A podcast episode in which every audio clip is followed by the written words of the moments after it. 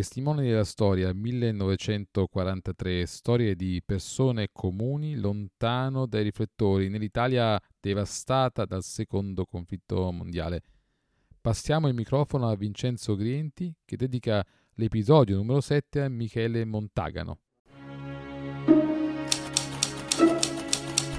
8 settembre 1943, dopo la firma dell'armistizio con gli anglo-americani, l'Italia è divisa in due. Il re Vittorio Emanuele III e Badoglio riparano a Brindisi. Mussolini, liberato dai nazisti, si pone a capo della Repubblica Sociale Italiana.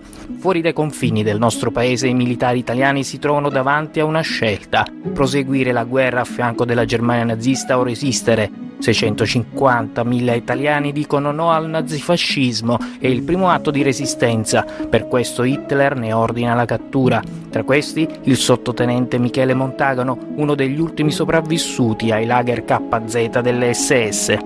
No, noi abbiamo avuto da parte dei tedeschi questa, eh, questo, vuoi stare con noi o contro di noi? E tutti quanti noi abbiamo detto no, in 650.000 abbiamo detto no, perché? Perché eravamo tutti quanti soldati, no? avevamo giurato all'Italia, al re, quindi non, siccome l'Italia già stava quasi in guerra contro, contro, la Germania, noi non potevamo collaborare con la Germania, altrimenti diventavamo fascisti anche noi. No?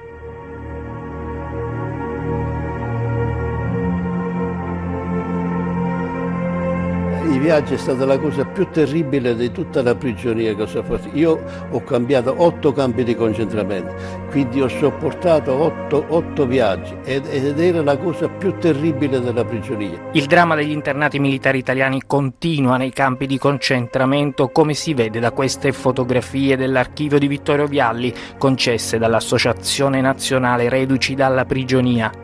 Quando si arrivava in, nel campo la prima cosa che facevano, facevano la, ti facevano quasi spogliare, mi vedevano se avevi armi, che cosa avevi, che cosa non avevi. Molte volte ci stavano gente che ti rispettava, ma c'erano anche eh, gente che non ti rispettava, ti trattava immediatamente da traditore, da quelle qua, e quindi metteva le mani nelle tasche, quelle che se ti poteva rubare qualcosa ti rubava, ma fin, ti spogliavano finanche, vedevano anche nelle parti intime se avevi qualcosa di nascosto.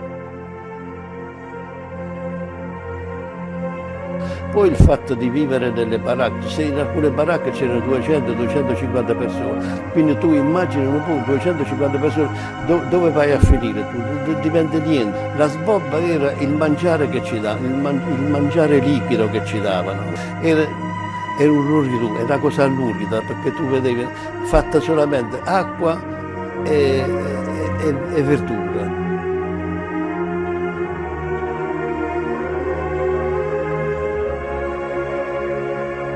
Il 16 e il 17 febbraio dal campo di Witzendorf, che era, un, un era l'ultimo flagger nel quale stavano gli ufficiali italiani, un bel giorno hanno preso 214 ufficiali, l'hanno portato fuori, hanno dato il congedo e hanno detto voi non siete più militari. Ed era scritto l'internato militare Montagano Michele è, è diventato cittadino, cittadino normale, non è più militare, è congedato loro non potevano concedermi perché non facevo parte, però, però loro comandavano e mi hanno e mi hanno, e mi hanno, reso, hanno reso, cittadino no, normale.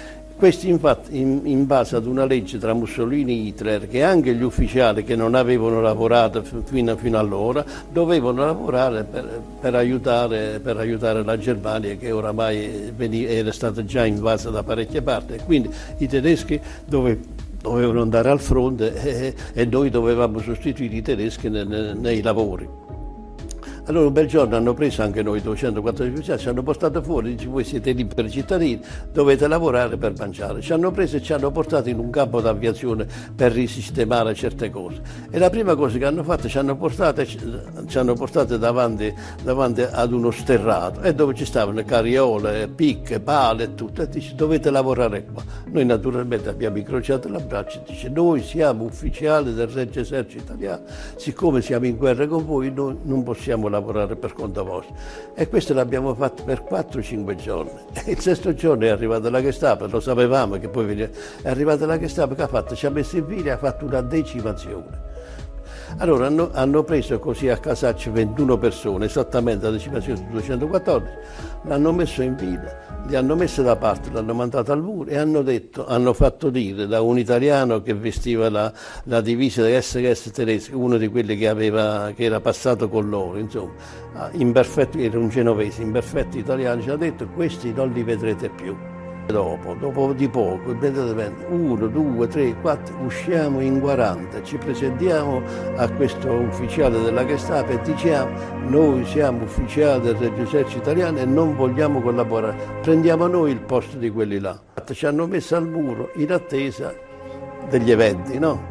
E queste sono state le ore forse più tragiche della vita di noi 44, perché tu aspettavi tra un momento all'altro che, che succedesse qualche cosa si è pensato anche alla fucilazione. Poi la decisione da parte della Gestapo di commutare la pena in carcere a vita. Il 16 aprile 1945 finalmente la liberazione.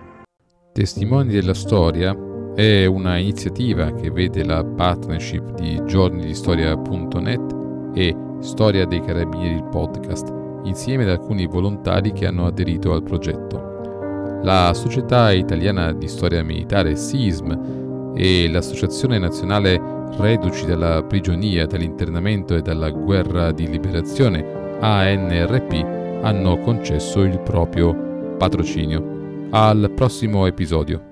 La prossima puntata, realizzata da Franco Di Santo, è dedicata a Luigi Lusignani.